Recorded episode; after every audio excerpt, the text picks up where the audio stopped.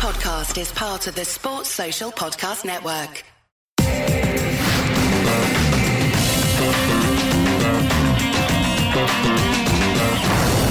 Hello, everyone, and welcome back to the Cricket Unfiltered podcast.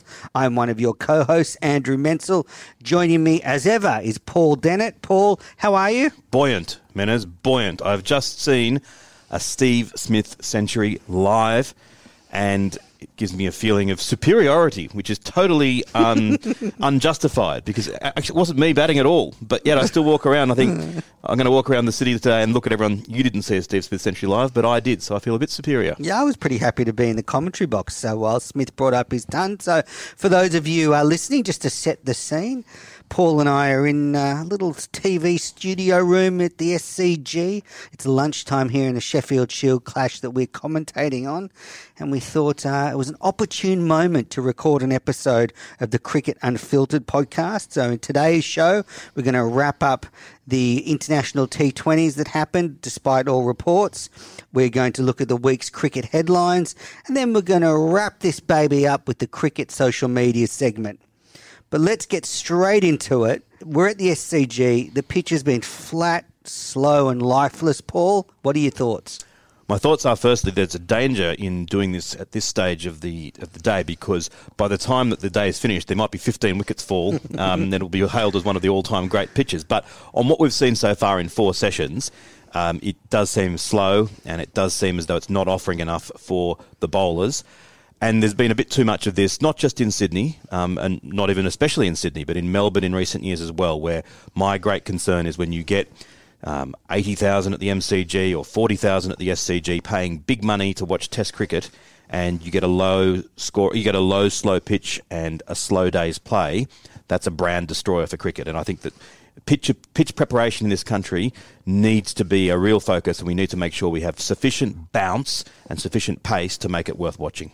Yeah, and this has been an issue uh, at the Sydney Cricket Ground for the last few years that's flowed into the Test match pitch. My issue is there's the pitch is neither here nor there. There's not enough spin for the spinners. There's nothing for the quick bowlers. There's no pace coming on for the batsmen, so you're not really seeing attractive stroke play. It's just a dour, lifeless wicket. And we've discussed the issue of should there be a drop in pitch at the SCG before, Paul. And I've actually done a what do you do when you change your mind? Is it a 180 or a 360? I think given you were so strongly opposed to it, this is more like a 540. Well, then I've done a 540. I've turned around one and a half times, and I've decided they can rip this bloody pitch up now. I do not care. Uh, whatever they need to do, they need to make it better. So whether it's rip it up and put a new square in, maybe the square's old and, and seen its best days and it's dead now because it's just not working. So rip it up and either put in a drop in pitch or put in a new square because it's not working. And, you know, there was 500 people here for the first day of the Sheffield Shield and they all left because the cricket was so boring. So that's not what this uh, City needs. It's not what cricket needs. And, you know, this MCG and the SCG, the two premier grounds in the country, are struggling to produce good pictures. It's a huge concern. I agree. And I think if you go. Do you agree they should rip it out? Well, one, one thing that I think is amusing is that no one's saying, oh, the pitch is no good. We crave a drop in, except you all of a sudden. Um, I don't think a drop in necessarily will be the answer to a better wicket because what we've seen in, in Melbourne hasn't been so good, although uh, Perth and Adelaide have seemed to do better. I just think it needs to be an absolute priority. I know nothing about pitch preparation, but I do know that in years gone by, the SCG was in many ways the best pitch in the world. Enough speed in it for the quicks uh, enough opportunity for the batsman to score runs, and then there was um, that famous spin towards the end of the, the, the match. And so uh, we do just want to get back to that uh, in all grounds, having more attractive cricket. Yeah, I'm not sure it's the groundsman, the square, whatever it is. I say rip it out and start again. So, uh, yeah, bring the bulldozers in. All right, now let's get to the T20 series. Australia smashed Pakistan in the final T20 to win the series 2 0. They finished their six matches against Pakistan and Sri Lanka 5 0 up. In that final game, Warner was 48 not out, Finch 52 not out. They chased down a target of 107 very easily. And uh, the interesting tweet from CricViz, Paul. Yeah, the CricViz analyst sent out a tweet saying that Australia will end 2019 with a 100% in completed T20 internationals, having won all seven of their matches, and that no side has been able to do that, um, has been able to do more than that in history, although Afghanistan also won seven out of seven in 2018. So, uh, for the much maligned Australian T20 international, a magnificent effort in 2019, and hopefully it augurs well not just for the 2020 World Cup, but for the 2021 World Cup. They've got back to back T20 World Cups coming up.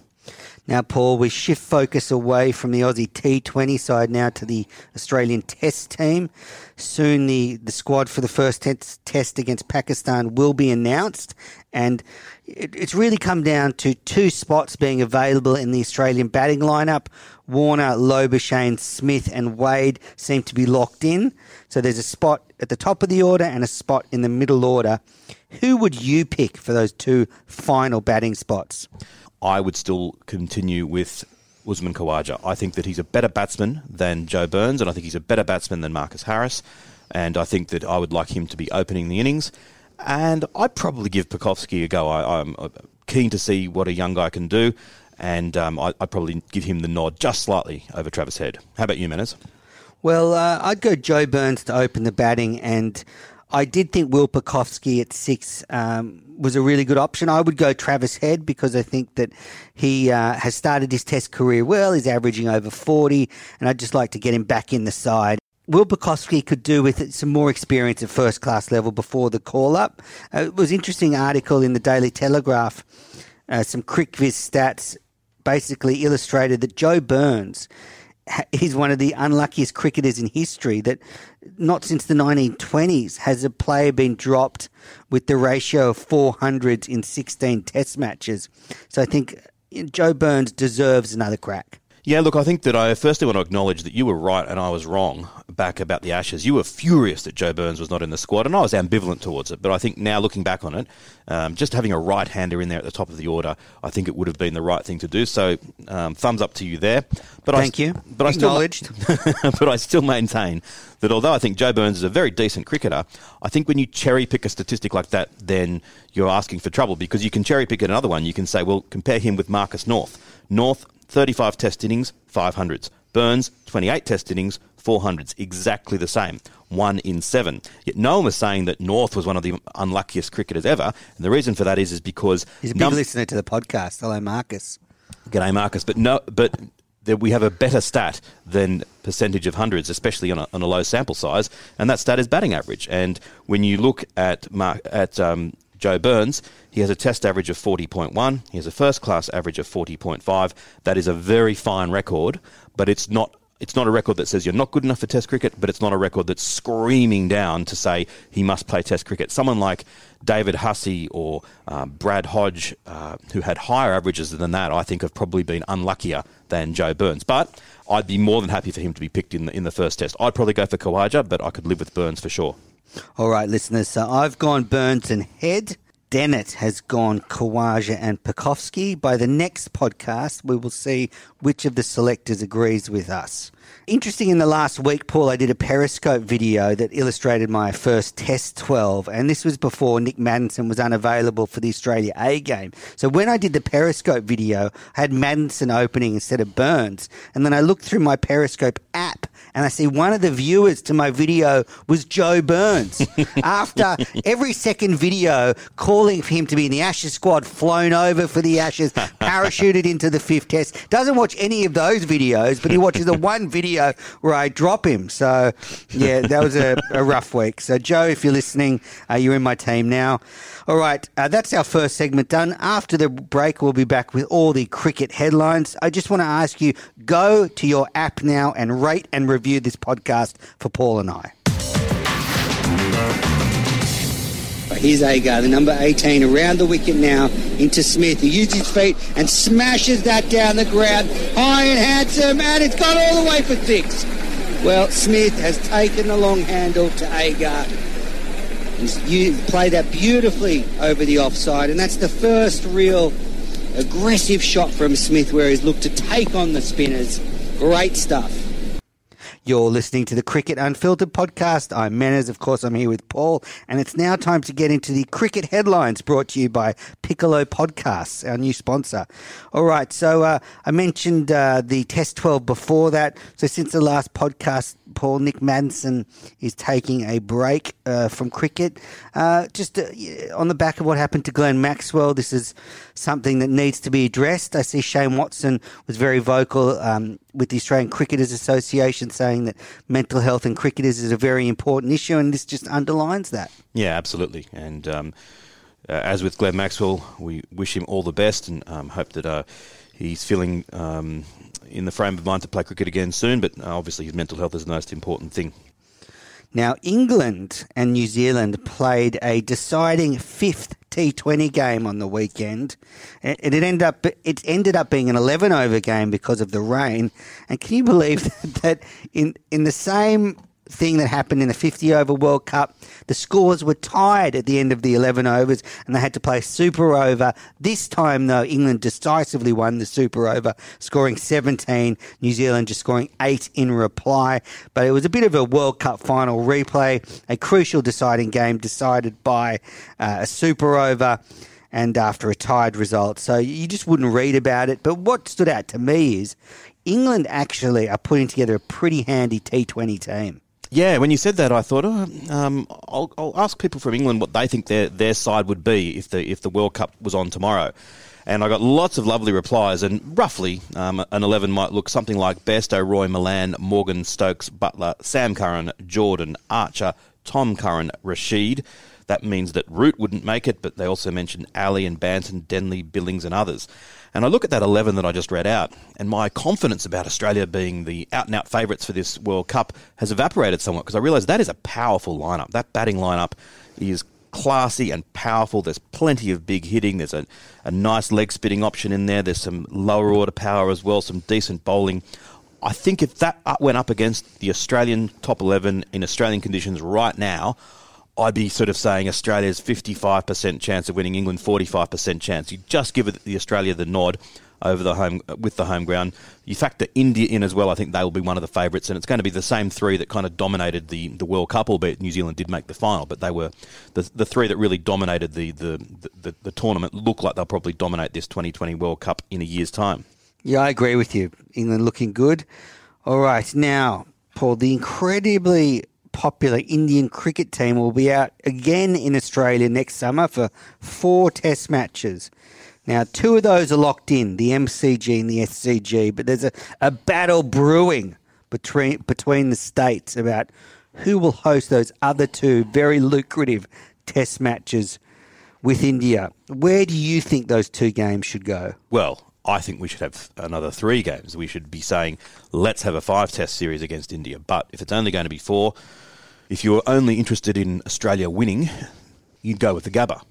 But, you know, Cricket Australia have to make some difficult corporate decisions. And at the moment, the Gabba has slipped into fifth place in terms of um, facilities. Yeah. And you look at um, are you really going to pick the Gabba over either Adelaide or Perth with brand spanking new stadiums with higher um, capacity for people and generally probably a greater propensity to turn up than, than the people from Brisbane as well? So I think at this stage, the Gabba is probably likely to, to miss out, which would be a great pity as well, uh, particularly if the pitch up there um, ends up being one of the better ones.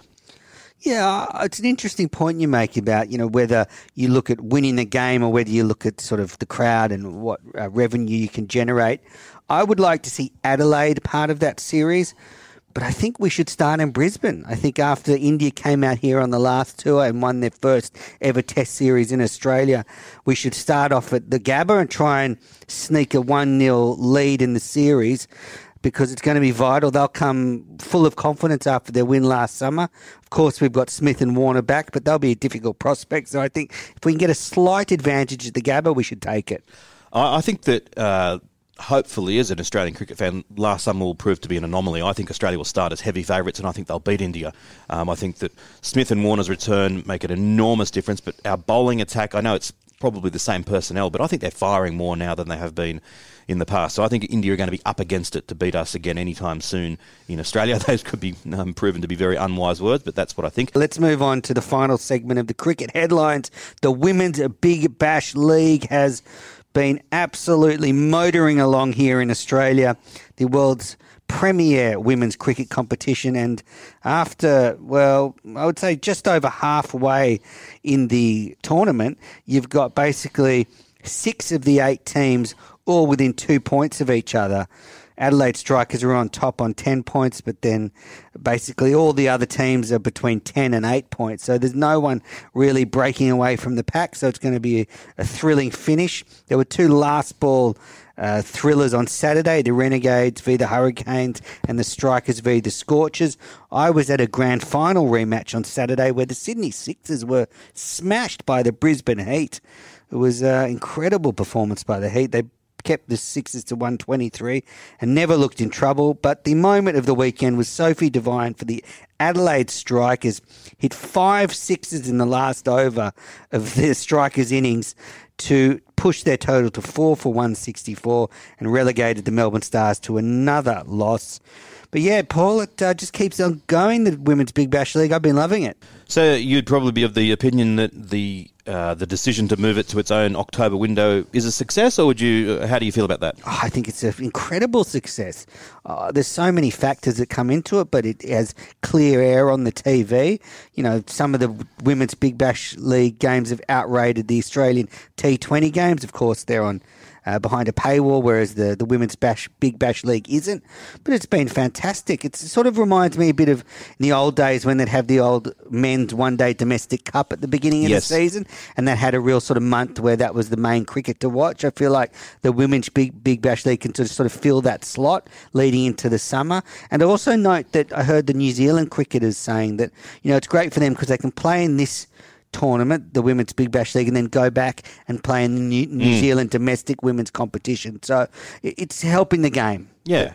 I agree, and I think that I've been talking before how, how cricket needs to make sure that it expands its season and doesn't allow itself to be elbowed out at the at both ends. And talking about fighting for February, and maybe that's a harder sell than fighting for October, where yeah, there's the spring carnival and there is um, the A League on, but really there is still a lull in Australian sports. So if the if the women's big bash can build on this in, in the coming years and really own that month in the calendar, uh, well, that six weeks in the calendar, then it's uh, going to be fantastic for, for not just women's cricket but for, for all cricket. Yeah, the game I went to at North Sydney Oval on Saturday afternoon had about seventeen hundred which is pretty good uh, for you know Saturday afternoon on a game that wasn't covered or televised. Just all the locals coming down. So yep, stick with it. I think in a few years it's going to be one of the strongest competitions in the land if it's not already there.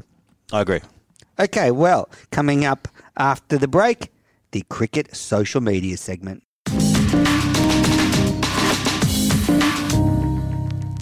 Welcome back to the Cricket Unfiltered podcast and the Cricket social media segment. Now, uh, if you want to get in touch with us, please do send us any interesting tweets or Instagram posts that you see. We're still not yet on TikTok, but we're dangerously close to being I've there. been practicing my dance moves. and uh, yeah, also, I'd love to hear your feedback on some of the guests we've had, some of the interviews. Let us know which ones you loved, which ones you didn't. Uh, yeah, just send us some feedback on that as well. So, as to the social media itself, Channel 7 has released an ad, and many of you have probably seen it on actual free to air TV. But for those of you who are living overseas or those like me who don't watch a whole lot of free to air TV, I saw it on Twitter. It's an ad for this summer of cricket. I absolutely love it, and I'm going to play uh, a section of it for you right now. Since Bradman, we've never seen anything like it. And then enter Don Bradman, greatest batsman the world has known. Something like this only happens once in a lifetime. Steve Smith is the modern Don. Unstoppable. Unmissable. It's rare to experience something this great as it happens. There it is, he's done it! The stuff of boyhood dreams. This summer, together, we can witness it, celebrate it, and cheer as Steve Smith attempts to rewrite history.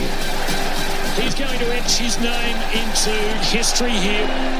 Now, Menners, do you love that ad as much as I do? No, I don't actually. I, I, I can't say that I've seen it on TV, so maybe I'm missing the visual effect of it. But It's lots of old br- black and white footage yeah, of I'm just Bradman. like, is this beautiful. to is this going to get kids into Test cricket? No. Is this going to get young people into Test cricket? No. This is an ad for you or me or the baby boomers or the older generation. It's not one aimed at the kids. But yeah, that that's my feeling on it. Last week on the podcast, we showed you the Cricinfo T20 international team of all time. Journalists and analysts Tim Wigmore and Freddie Wild have released a book where they've put in there their all time top T20 11. The subtle difference is that they are taking into account performances in the franchise leagues as well. I think it's a pretty handy side, and it does have some Australians in it, which was uh, is a, pleasant change. Here it is in batting order. Menners, what do you think of this? Chris Gayle, David Warner, Shane Watson, AB de Villiers, Glenn Maxwell, Kieron Pollard, Andre Russell, Sunil Narine, Rashid Khan, Lasith Malinga, and Jasprit Bumrah. No arguments with that team. That is a fantastic T20 side. Power all the way down. Two great spinners, all rounders. Yep, that team I would love to see in action one day. I mean, you could have all those players on the field together. On Twitter recently, Football Australia sent out a tweet where they said football's place as the number one club based participation sport in Australia has been confirmed with the release of the latest AusPlay survey by Sport Australia. And there's lots of figures in the report. And the one that just highlighted that I was interested in was they had um, the top 10 sports um, for children. So, sports and activities that children participated in in Australia in the 2018 and 19 financial year, uh, based in percentage terms. So, swimming is number one, 37.3% of kids were involved in swimming. Cricket makes the list uh, in 10th place, and it's got 5.4%. Um, of people of, of kids uh, having been involved in it, and some of the other sort of more classical competitors, football fifteen point nine percent, Australian football 9.0%, basketball 7.7%, and uh, netball 7.1%. And there are obviously a lot more below the top 10 that didn't make it. I'm actually quite heartened by that. I think cricket coming in 10th at 5.4% is pretty good. It's a tough sport to um, get into. You've got to get equipment. If you're not very good at cricket, it's very hard to enjoy. Whereas, you know, if you're not very good at soccer, everyone can have a bit of a kick. So I think at 5.4%, I think that reflects the fact that Cricket Australia's done a pretty good job of, um, of promoting the game. I agree. I just think there's probably an element now where female participation is increasing and male participation is going down. So uh, I just wonder if that's a factor in these figures. But look, as long as people are playing cricket, I've got two young kids. It's not easy to get kids into cricket. And as you say, there's a lot of barriers with bats and equipment. It's not like a football where you can just go down to the park and start kicking it around. So, yeah, I think they're good figures. The only concern is that of the top 10, if you look back to 2016 17 and compare it to the current figures, the other nine had all gone up, whereas cricket has slightly gone down from 6.0 to 5.4%. In any case, it shows that there's about 95% of the of the childhood population untapped in terms of um, uh, of playing some some regular cricket. So. Plenty of upside potential there. Barry Nichols, um, a journalist on Twitter, I just happened to st- stumble across his pinned tweet, which was a photo of a letter that Don Bradman sent him in 1996. I might just read a little bit of this letter out because I On quite the enjoyed it. last day of 1996, New Year's Eve, Don was at his house typing out a letter. Well, that's what he's famous for, that he answered every letter. People sometimes refer to him as being a bit grumpy and whatever else, but he, if you wrote him a letter, um, he replied. And I, one of my great regrets is that I never um, wrote him I a agree. letter. What were we thinking? I know. Piers Morgan um, in England used to write him regularly as a kid, and um, he'd get responses. So, I bet if uh, Bradman's turning in his grave right now. So dear Barry, thank you for your most informative letter, re Cricinfo. I do not possess a computer, nor do I understand the working of one, and I am very It's really funny the language in this letter. and I'm very ignorant re Cricinfo. However, one of my publishers recently acquired the rights, i.e., the electronic rights, to one of my instructional works, and I gather it will be put on a CD ROM. There must be a mountain of information available on the internet. In fact, a friend of mine recently gave me a printout on Bradman, which he claimed had then been accessed nearly 6,000 times. I'm glad you visited the museum and found it interesting, and I hope you continue to enjoy your cricket writings. Yours sincerely, Don Bradman. Now, the point of that is just because I like Bradman, and he was 88 when he wrote that. You're that. very perceptive. Like an 88 year old would be a bit of a technophobe, you would think, but he was pretty onto it there. Obviously, not tech savvy himself, but he, you know he worked out straight away that the internet will be a great source of information. So, for those of you who are in- accusing me of uh, gratuitous Bradman references, um, that one has absolutely no context whatsoever. So, I uh, admit that you've probably got me there. Well, But it was a social media reference. True, but you it's a- did find it on social media. but I enjoyed it, and I hope you did as well. And that's the end of the social media update. And that's it for this episode of Cricket Unfiltered.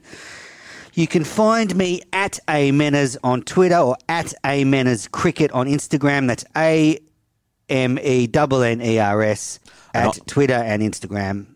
And you, Paul, where can the listeners find you? Best place is Twitter at the underscore summer underscore game. Well, thank you so much for listening to the podcast, and we'll be back next week with another show.